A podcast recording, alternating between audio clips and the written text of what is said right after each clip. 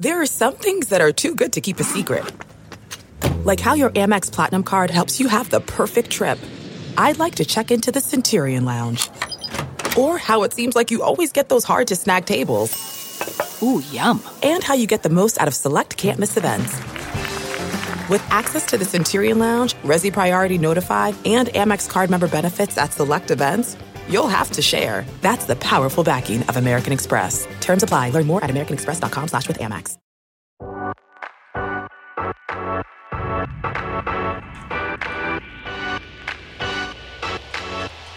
Yep, you know what that music means? Another episode of Playing It Forward by main man Mike Sauter, myself, Damon Benning, kind of tackling this series. Kind of started as a open thought process, Ra- random conversation, and it has just grown legs. Uh, episode three of kind of what's been going on, what's in the water locally, how have whether it's a legacy at a school, a legacy in the family, the coaching staffs, the kiddos, how everybody kind of meshes together. This episode, it's a it's a treat. It's the one we thought would be the hardest to get everybody together, and it actually came the quickest. right? We get Greg Hepburn, who obviously has Trey and Chucky Hepburn. We have Jessica Haynes, who was a star in her own right, who has Hunter Sallis, and Tim Brodsky, the the human bucket getter, who has a couple with Trey and Peyton. A lot Uh, of people don't know that about him. Yeah, oh, I do. I'm just saying. I do. It just to kind of get a snapshot and uh, folks, we appreciate it. Really appreciate it. How's everybody doing today? Doing good. Good, good. Just Doing, well. Doing great, Damon. Thanks for having us. we appreciate it.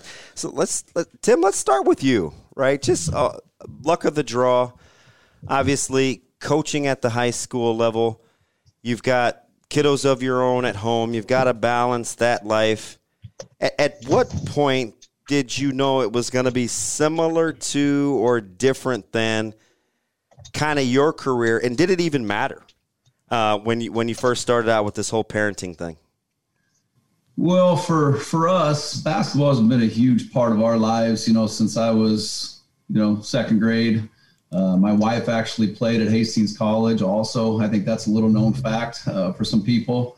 But um, it, we put a ball in, in both of our kids' hands um, soon as they soon as they could they could start walking. And um, uh, everything that we do is kind of based on basketball. Um, our, our schedules, our lives, uh, if what time the games are on, um, and so that that kind of that, that was a big part of of, of our our lives. Um, and and I think our kid just naturally kind of grew into that, and uh, they both, you know, I thought became pretty good players, and uh, that's how we got started with all that. Jessica. So yeah, basketball. It's kind of like what Tim just described. I come from a basketball family. Um, in, in high school, now we've we've we've, accomplished. Um, most girls don't even, you know, have a chance at doing. We were 50 and 0, two state championships. And so for me, when my when I had kids, when I started a family, I knew that that was something I was going to expose them to. Mm. And I put a ball in their hands, uh, probably before they could walk, um, probably when, when they could just even hold a ball. And didn't know if that would be the thing that they would choose to do, but was hoping that they would. And I've, I have three children, and two out of the three um, went on to love the game.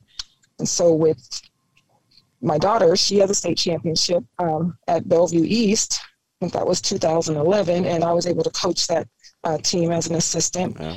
with Scott Jensen, and then you know, and then Hunter. So yeah, I mean, basketball is what we do.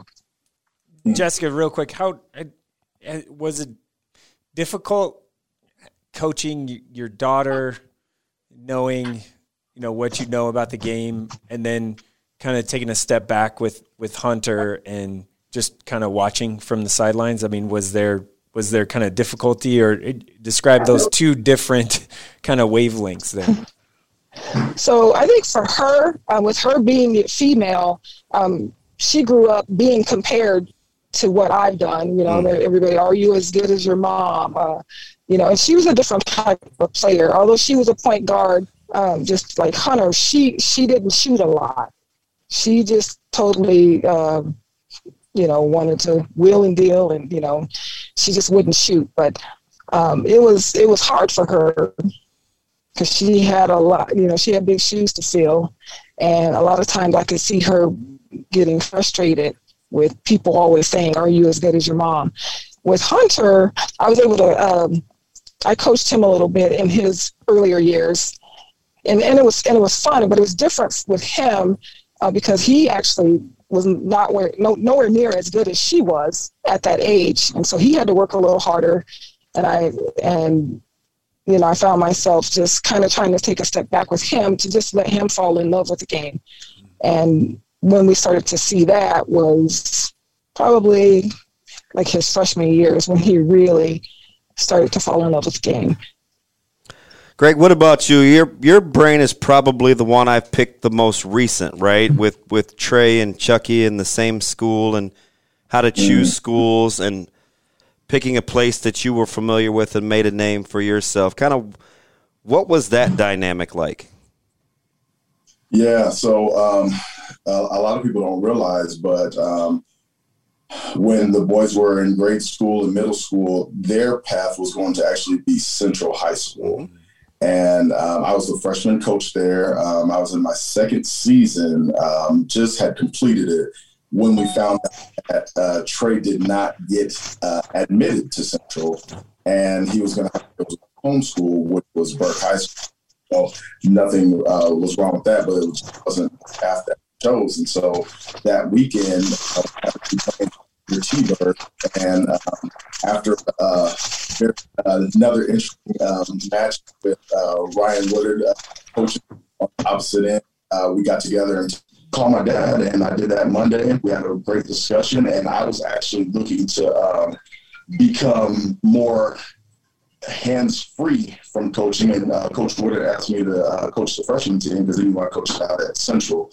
Um, and so that's kind of what that process was like. And, you know, the boys had actually said to me uh, years before that they wanted to attend Bellevue West and then started coaching in high school. You know, they just knew that all the times, you know, I chose on a different bird. Um, and so we made that transition back to Bellevue. And then um, it was interesting because um, Trey's freshman year, we were living off of 144th and Maple, and um, he had to come to school with me, and my practices were at 5:30 in the morning. So he had a very interesting freshman year. Mm-hmm. Uh, Chucky finished up school out at Buffett, and after that, we moved into Bellevue. So yeah, it was an interesting process, I would say.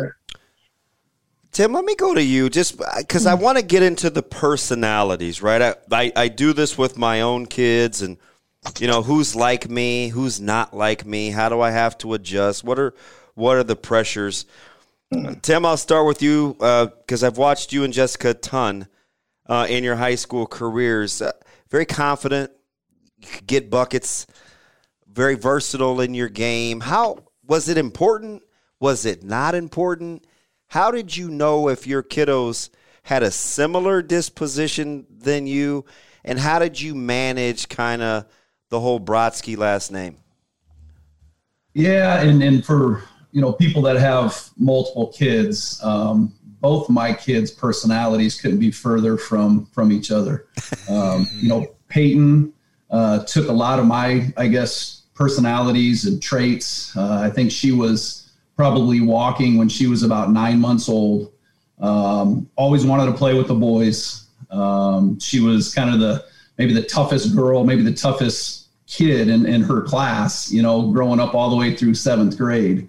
And um, she just always had that drive and she wanted to be the best and uh, maybe not the best athlete out there, but she worked her butt off, you know, for a long time. And I'm just talking about going out in the driveway and, and shooting baskets and uh, running around in the neighborhood and not afraid to get her uh, her knees and her hands dirty.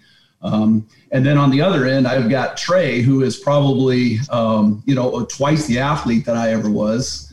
Um, long, can run like the wind, uh, but maybe didn't have the aggressive personality. Took more the personality of his mom, mm. and um, you know he he and I think as Jessica said, I mean, he did not. Uh, when I played, um, you know, I like to shoot the ball, I like to score. Didn't play a whole bunch of defense. Peyton maybe kind of the same way, And then Trey on the other end, he's a six-three point guard, likes to handle the ball, likes to play defense, would rather pass it to somebody to score than maybe him doing that. And uh, I mean, there's there's people and, and there's places for for a guy like him on every team. But um, it's just you know I think Peyton maybe took my personality a little bit. I think Trey took his mom's personality a little bit, and uh, that's how that's how we uh, you know worked out in this household. And I'll tell you what, though, you know, there was a point um, maybe about Trey's freshman or sophomore year when he finally got bigger than Peyton. And uh, we play one on one in the driveway, we take them up to school, and Peyton couldn't get her shot off anymore, where she used to dominate. You know, she could dominate and score on him at any time, knock him around. But there was a point that he finally caught up. And now, again, to this day, I don't think she could score on him. So it's kind of fun watching those two battles still. Jess, it's kind of this got to be strange for you because you're probably the only one that's involved in these conversations, regardless of what our accolades are. They could be on the Mount Rushmore of your particular sport or gender, right? Like there, none of us can make that claim. You're one of the best to ever do it, regardless of sport and held in that kind of regard. Who has your temperament? Was it important that they had your temperament? And how did you manage that great big shadow? Okay, so out of the my two children that did play, um, I would say Hunter has my temperament, um, and and my family members say it all the time that he looks like me out there on the court. uh, but I will say, like growing up watching Hunter, um, you know, he's this long, skinny kid. Um, you know, I, I want to say this first. So, you know, back when I played, we didn't have the three point line. So we weren't trying to shoot threes. And as a young kid, to be able to make threes consistently, you have to be pretty strong. And so I'll say the kid that, that would, would always make threes consistently was Chucky. Even at a very young age, yeah, I'd watch him, and he, and so that, that that you know him him hitting threes now he was doing that as a young kid mm. because he was always strong, most stronger than most kids. And so um, watching Hunter trying to shoot that, you know, it was hard for him. But the three, you know, all the kids want to shoot threes nowadays. Um, but but I would have to say, you know, Hunter has my temperament. I was I was very shy, just like Hunter didn't like to talk much.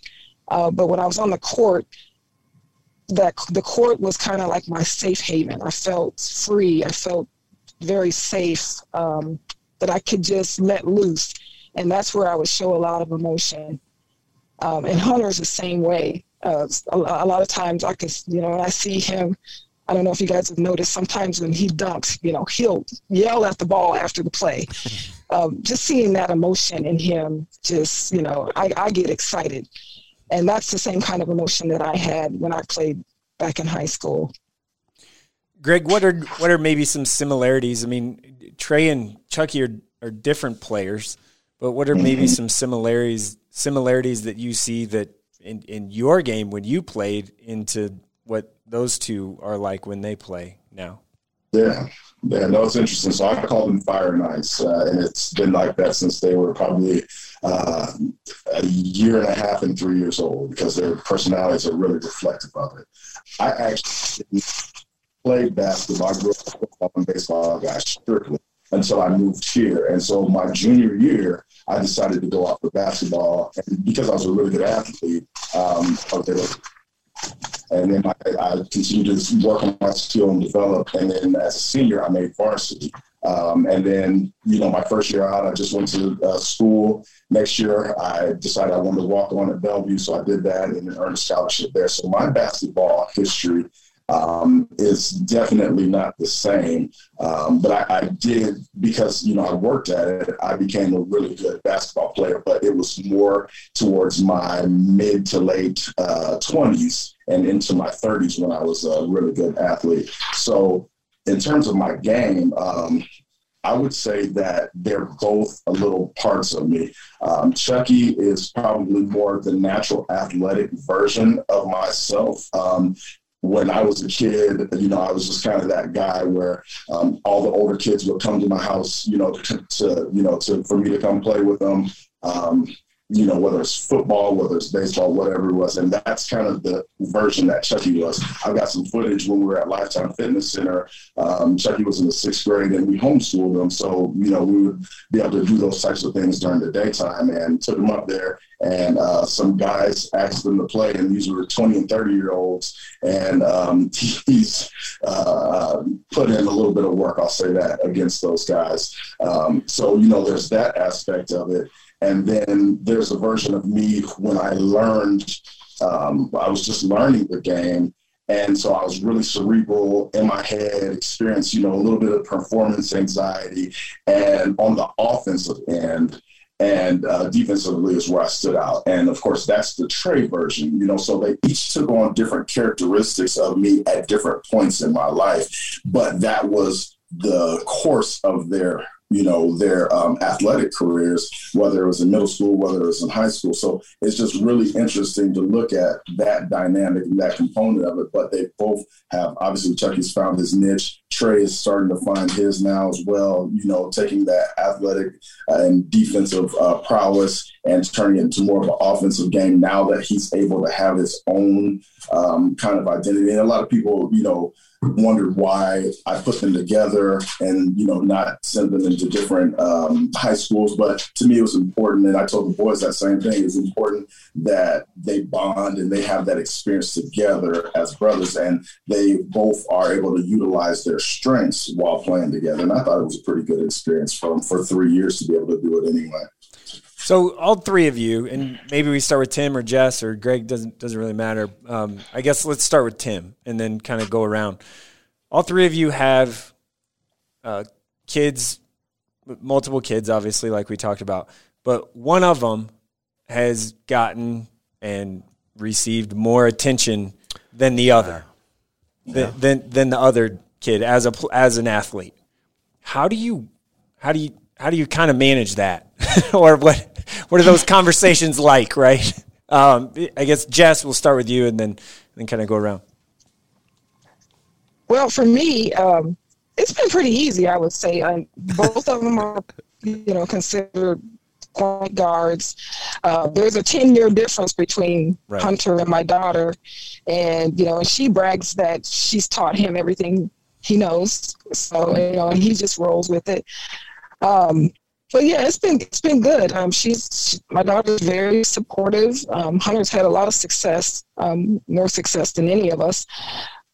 But you know, she she just takes it in. She's proud of him, and um, she she supports him anytime she can. Um, yeah, she it's it's been great. It's been great for us. Tim. Yeah, like Jessica said, um, you know, both my kids, I think, are each other's biggest fans. Mm-hmm and they are. And and uh, you know, when when Peyton has a good game, I think Trey's on the phone with her and said, "Hey, heck of a game, Peyton." And and even though Trey, he's a freshman down at Wesleyan this year, I think they only got to play three games because of the pandemic. Um, I mean, she is super supportive of him, and um, uh, you know, it's it's part of life. You know, I think uh, some people are better at things than others, and um, uh, that's just I think it's it's helped both of them grow as people, as athletes. Um, there's always been a competitiveness at our home uh, when we go up to school and play. Uh, and I think it's made both of those kids better people for it. And uh, even though maybe Peyton's got a little bit more success than than Trey has, but again, it's I always tell Trey, um, you know, uh, women's basketball. I think it's a little bit maybe easier to have success. There's not as many. There's not as much competition. So if you excel as a female basketball player, I think your path to success is a little bit higher than than a male because there's just so there's so much competition. Um, so uh, you know, and he understands that, and I think Peyton understands that. But um, uh, so that that's kind of the the path that, that we've taken with with handling the success with both of those both of our kids. Greg, your your kids are a little obviously. Yeah, you may have had it a little. it may be a little tougher for you because they were on the same team, right? Yes, uh, I um, a little bit different experience, um, and only eighteen months and a day apart. So yeah, a little bit of a different experience, but you know, some of that was uh, deliberate. You know, I um, from a young age, I coached them on the same team to be able to play together. Um, when I coached them, I played them both to their strengths um, when they played together. Um, and to my discredit, I didn't necessarily get Trey out of his comfort zone, which he loved to distribute the ball. He loved to pass, and he didn't really look to be aggressive from a scoring standpoint. Um, you know, I was more of a traditionalist in terms of point guard, and I didn't see the game changing where they looked for more scoring from a point guard. Um, and then I had Chucky as more of a natural scorer because, I mean, quite honestly, that's what he did. You know, I'd be in the driveway pulling up. I worked at probation at the time. I'd be pulling up from a long day, and he'd be in the driveway. Hey, you ready? Can that type of deal? Where Trey was inside at that time, you know, on his video games. Now, when it came to practice, he did everything 100 miles an hour, worked hard, did all that. But when it was done, he was on to the next thing. And Chucky was, there was no done, you know, so that was kind of the difference from that standpoint. But um, that being said, Trey has always been supportive of Chucky in everything that he did. You know, um, he's always um, really looked out, you know, uh, for him in terms of protecting him. Is you know people saying things about him or whatever the case may be uh, that may have been negative in terms of their peers. You know, he's always kind of done that, and Chucky has always had that same. But when it's competition, you know, um, and it's funny because their strengths both sharpen each other. You know, obviously Chucky's more an offensive guy, and Trey's more of a defensive guy. So when they always played one on one when they were little, they would just sharpen each other, you know. So it was it was fun from that standpoint, but a, a different experience. But it's been good, um, you know, because to see where they are both at now, um, and know that it's both a reflection of one another, you know, uh, sharpening each other as iron sharpens iron. It's been a good experience. So this is interesting because I've, I've coached at the high school level since 2003, and so I say this with all due respect to any of the aforementioned student athletes that I've coached that have had success. But the, where this whole concept was birthed from was it seems like there's this new, it's not new, maybe it's noticeable, and I'm going to get your opinions on why, where there are the kids that can not only win state championships, that but could also babysit my siblings right? Where there's these good natured, well rounded, really high end athletes as well. And so we were bouncing around all these ideas. We're like, is it is it is it nature? Is it nurture? Is it parenting? Is it is it cyclical? Is it opportunities? Is does social media make you uh, more aware? Is it as a rising tide lifts all boats? Without saying, have you noticed a different caliber of quality of person in the student athlete?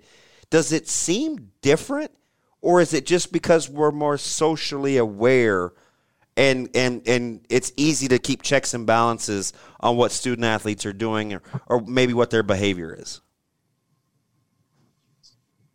um, I'll say this, uh, and specifically related to my line of work, I'll say this that uh, a lot of it is contingent upon the fact that a lot of the athletes who um, are really thriving now come from um, backgrounds and environments that have been supportive, that have been nurturing, and mm-hmm. a lot of it is based off of um, what what young athletes have access to and you know because the training opportunities that are out there because of the traveling opportunities that are out there. And we've moved away um, from a social economical standpoint you know and when you look at that on a map it looks like east omaha you know just to be quite honest with you uh, for the most part. Um, a lot of the athletes that reside within you know that region just don't have a lot of the same opportunities and so, um, if they do participate in sports, then a lot of times they're not they're not continuing down the stretch. So maybe some of those athletes have stopped playing in middle school. Maybe some of them, you know, make it to high school, but they don't have the, the that that additional skill work, you know, to really put them over the edge. So a lot of what we have now, from my standpoint, is you know kids who are from a, a, a, more supportive and nurturing environment that are really standing out and taking you know taking the forefront. Tim, let me ask you something real quick, and Jess, I'm going to get to you in a sec. You were I won't say house money, but your team this year, your boys basketball team, really, really excelled. I, I think it exceeded expectations. And you had like I almost thought your team was too nice, right? You had a you had a bunch of really nice kids and they thrived. And everybody said, "Oh, you know, Coach Brodsky's different too. He's different." How have you evolved with having to coach a, a different kind of kid, whatever that is, yet still be true to what your core principles are as a coach to continue to churn out quality kids?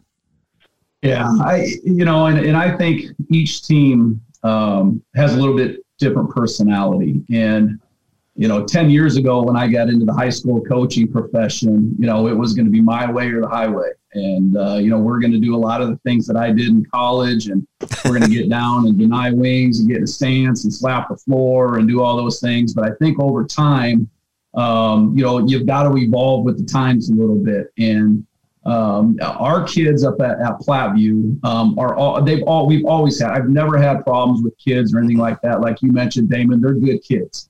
Um, I, I do wish um, some of our kids maybe had a little bit of a mean streak in them, and, and I know uh, for a fact you know one of them does this year in, yeah. Connor Melican. And, yeah, of course, and and he's got that uh, incredible drive, incredible will not to lose, and he was obviously a big part of our success that year. But that kind of rubs off on some of these other kids. And, um, you know, for me personally, um, I was brought up, I played for Coach Trader at Hastings College. And if anybody knows him, you know, he was a hard nosed Bobby Knight disciple. And that's what we did at Hastings College. So even when we're talking about our kids coming up with my personal kids, you know, I've tried to drive that fact, that style into them. And as you get older, um, you know, there's more ways to do things, and and I still take a lot of the principles that Coach Trader. He was my mentor. I mean, I to this day I still talk to him um, almost on a weekly basis, uh, and I take a lot of the principles that he that he instilled in me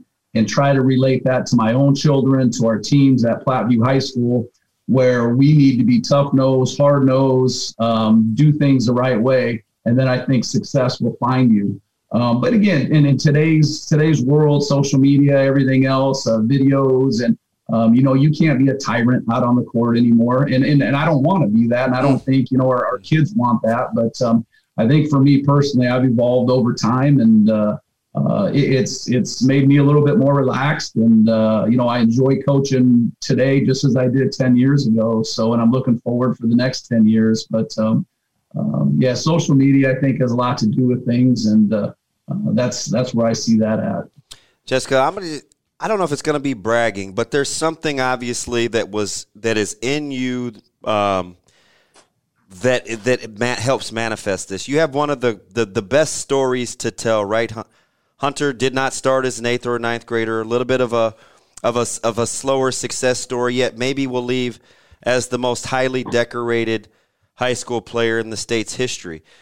One of his very good friends is somebody that people compare to as maybe the current best high school basketball player, yet it's two reluctant superstars. The good like just role models, how they carry themselves.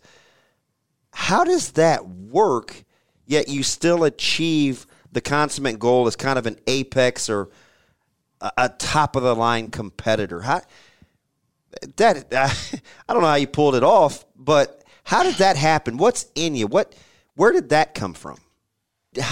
How does he have it? Where did it come from? What enables him to be best friends with one of his main competitors? He's got this meteoric status. He's still a humble kid. Like that had to be intentional. Chucky, you know, Chucky and Hunter have been really good friends. I would say probably since kindergarten. I think Greg, correct me if I'm wrong. Wasn't it kindergarten that you guys coached them when they played yeah. uh, in that league at OSA and they were doing the four on four basketball oh. on the little small hoops? So they've been playing together since that. I mean, being that young, and I think it's a credit to the parents. Um, mm-hmm. Hunter has a, a close net of really good friends that have really good parents. And we've kind of tried to always just keep them connected in some way or another. And I think as they got older, you know, they were playing for different other club teams. That friendship, even though they were playing against each other, they, you know, they they they kept that close knit bond. They still, you know, were Chucky, they they have a genuine friendship, and a lot of people probably don't know how close they are. And I think that comes from being, you know, being able to challenge each other day in and day out. And when it's all said and done, you know, they they're hanging out with each other. You know, there's there's no love lost there. They um, they truly they truly are really good friends. And I think if you ask either one of them, they'll give credit to one another as why they are considered the best at what they do. So um, I think it's I think it's pretty easy. It's not a hard thing for them. You know, they genuinely love each other. They genuinely uh, respect each other, and it comes down to the parents as well. You know, we we allowed them to continue to be best friends and to continue to support each other, as opposed to you know, some people try to create a narrative um, that they are not friends and that there is a competition between the two, and that and this, that's just not true. Correct. How, for for each of you guys, how is is is social media or the ability to get news immediately or see what somebody's done, whether it's good or bad? is that a built-in checks and balances, or is it just kind of an, a, a means to the end? How how do you view the immediacy of news and and social media and its role in the in in what's going on with high school athletics locally? Coach Brodsky, I'll start with you. Yeah, I'm not on a lot of social media um, except for Twitter. And, and how I've always used that is yes, it is instant information. It really is. And um, I use it as a means to keep up on Hunter and Chucky and Connor Milliken and Tyler Riley and, and guys like that. And, uh, um, you know, and another thing that I think it's it's really done is it's really helped grow our sport, grow youth sports, grow high school sports just with the um, you know the the promotion of some of these kids and maybe um, you know that especially now in this pandemic year where I couldn't go watch you know Hunter or I couldn't go watch Chucky, but sure I sure know uh, you know 10 minutes after the game that you know one had 30 one had 28 the game went into double overtime and uh, you know that's how i use that stuff and and one thing that i've always tried to tell our kids uh, my own personal kids and then our teams is use social media as a means of instant information, but do not self promote. Okay. I, I, don't, you know, when you're out there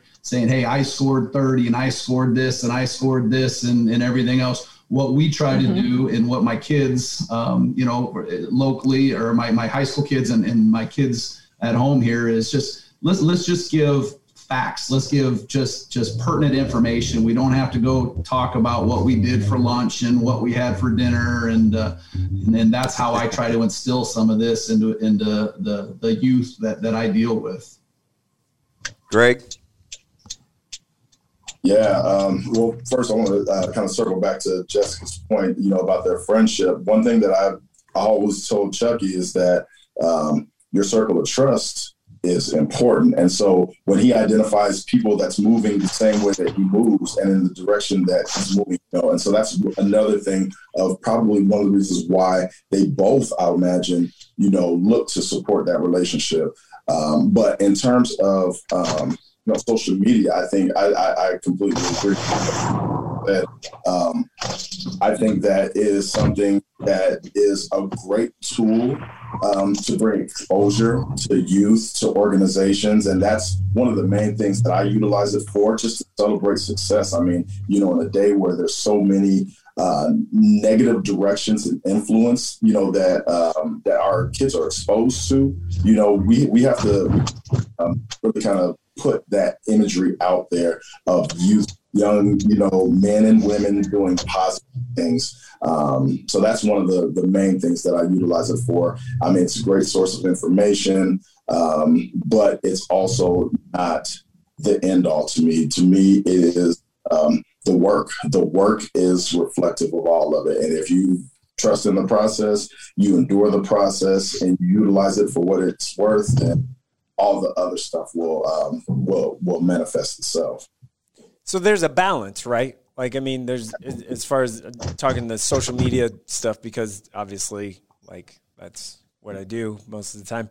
Um, it, it, it's it, what I'm hearing, and and this is great for me to learn is, you know, just stick to the facts. Like, we don't really care about your opinions um, as long as we just have the facts. We want to know who won the game or who lost the game and who scored and and all of that. Um, and there's a time for maybe opinions somewhere else. How do you guys handle maybe the anonymous people on social media that maybe take shots at your team, your kids, um, you, coach for for you, your your players, or or your children? I mean, there's people out there that have anonymous Twitter or Instagram or Facebook or whatever accounts that that like to take shots at people. Um, how do you handle that? Do you just kind of recognize real, recognize real, recognize real, and just be like keep it moving, or or what are those conversations like? I guess with with your kids. Yeah, I think the the block button is is a good one to start with. Right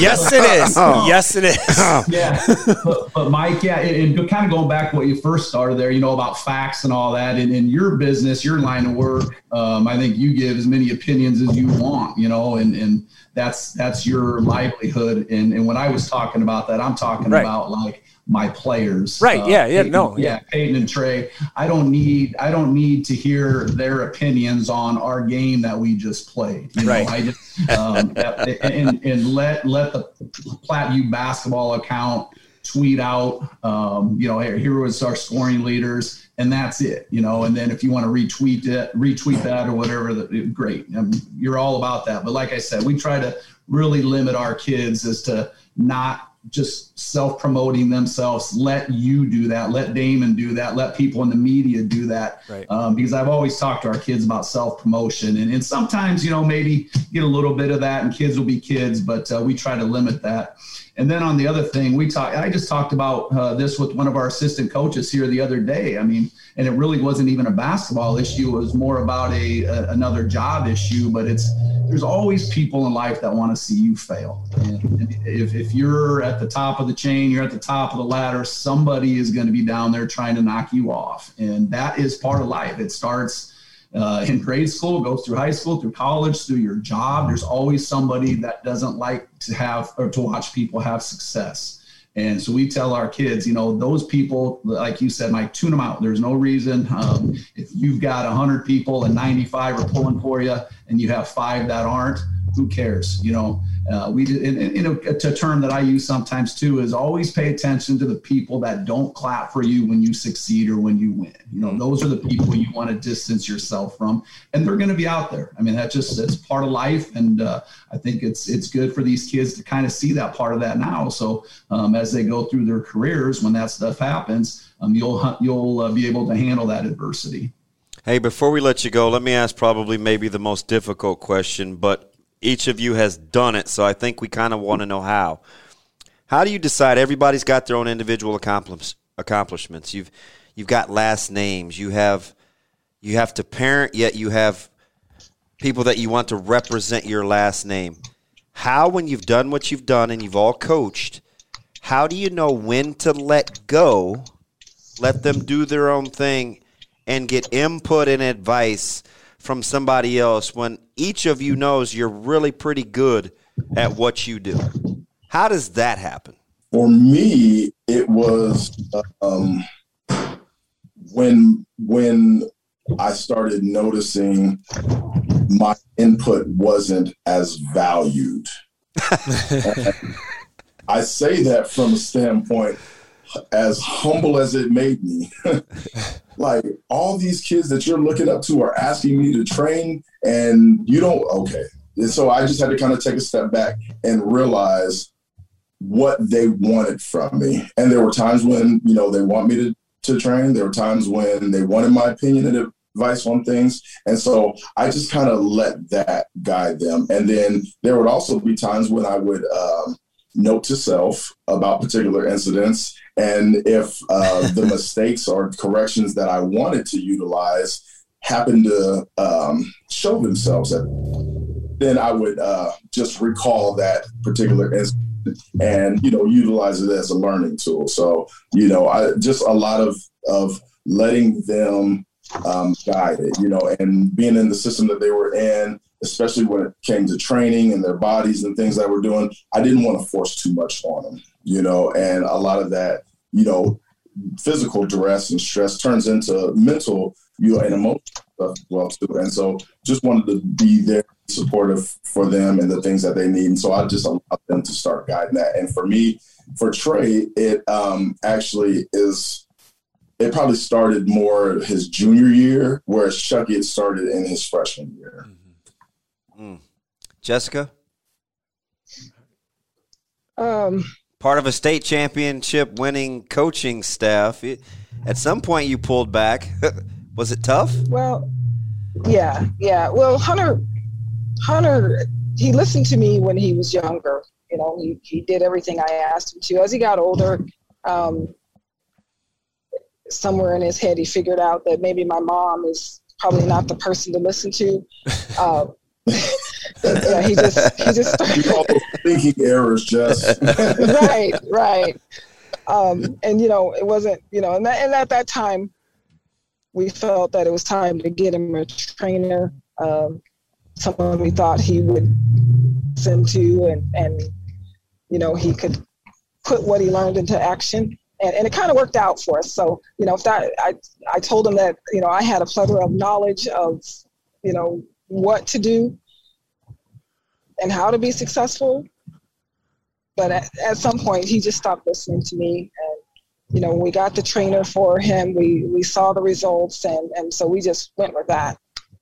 Tim, you may have had it the hardest because you've got keys to the facility. You're right. the varsity basketball coach. You got the boys team. Right. You're there all the time. How'd you separate dad, well, yeah. coach, and okay, it's good. I'll, I'll, start with Peyton first. I mean, she's three years older. I not three, but um, she uh, up and up until about the eighth grade. I don't think kids know any better. You know, they're going to listen to mom or dad or whoever's and and I was involved with both of my kids. Once they get to high school, for Peyton, I turned her over to her high school coach, and and you know I'd give input if they asked, but I tried to stay out of as much as I could and, and let her handle you know her business on her own.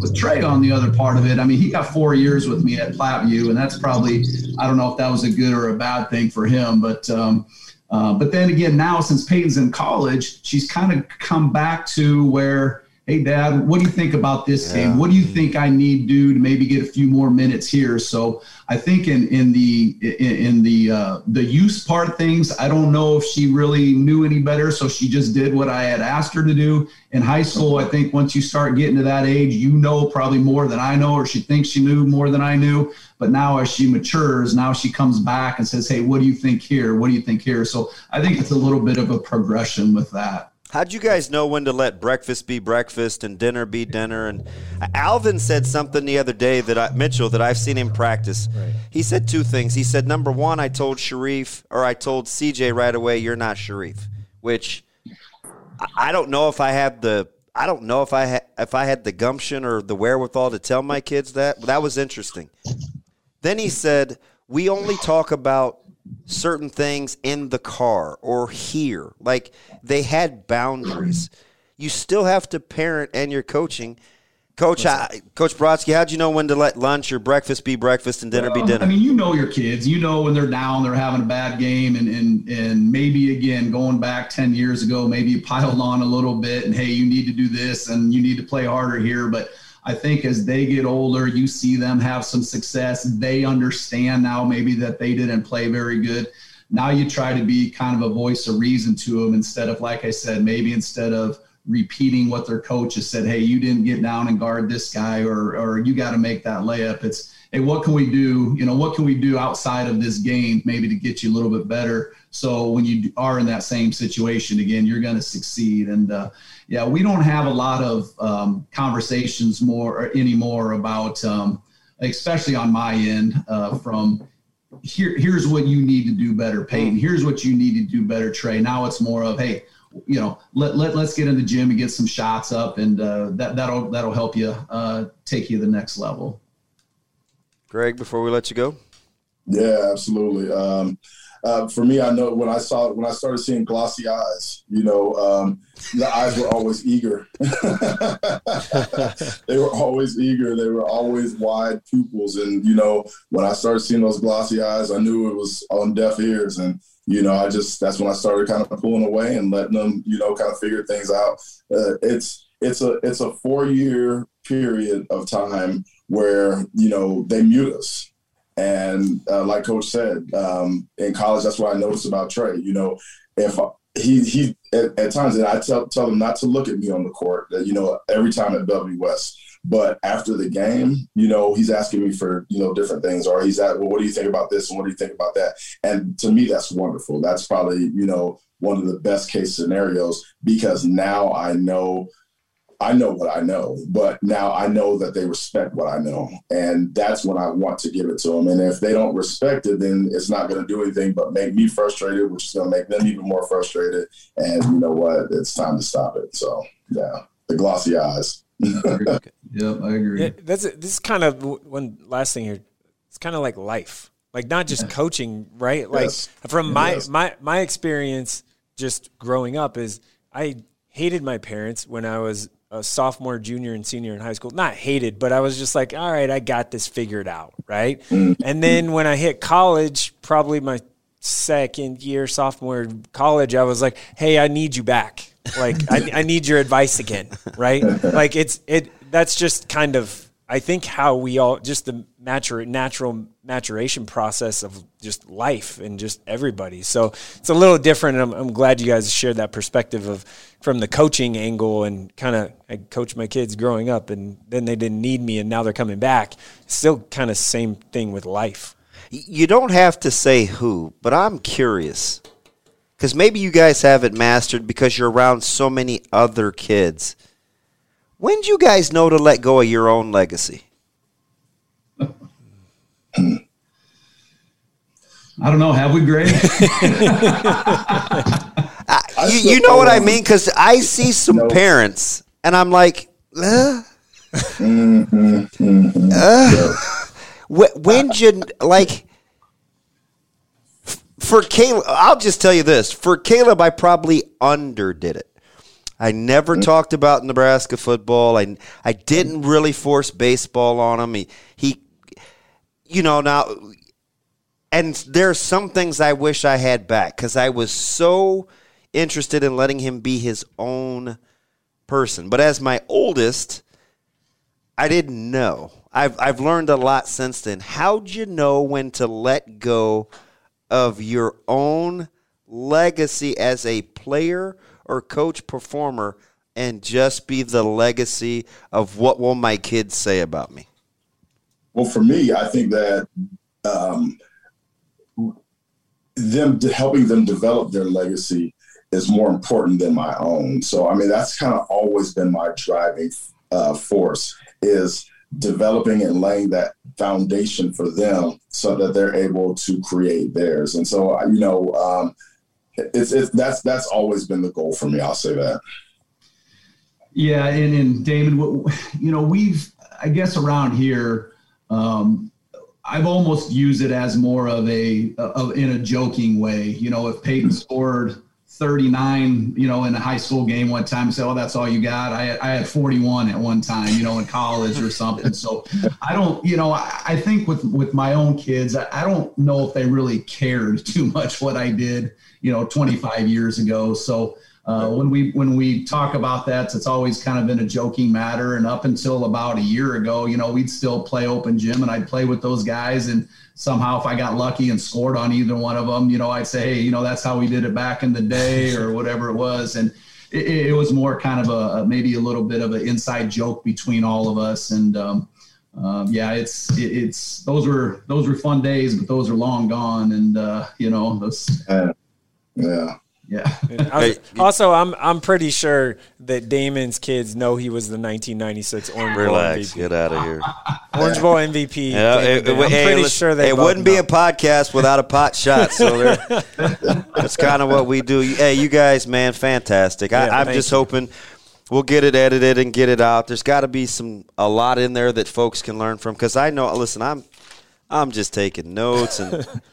You know, there are times you think you have it figured out, and you hear somebody else's Right. perspective, and it's like, gosh, you know what? That's that's pretty good. So, uh, we appreciate your time, and uh, it won't be long before we reach out again. We'll probably try to do it in two parts where we could handle maybe four or five student athletes at a time.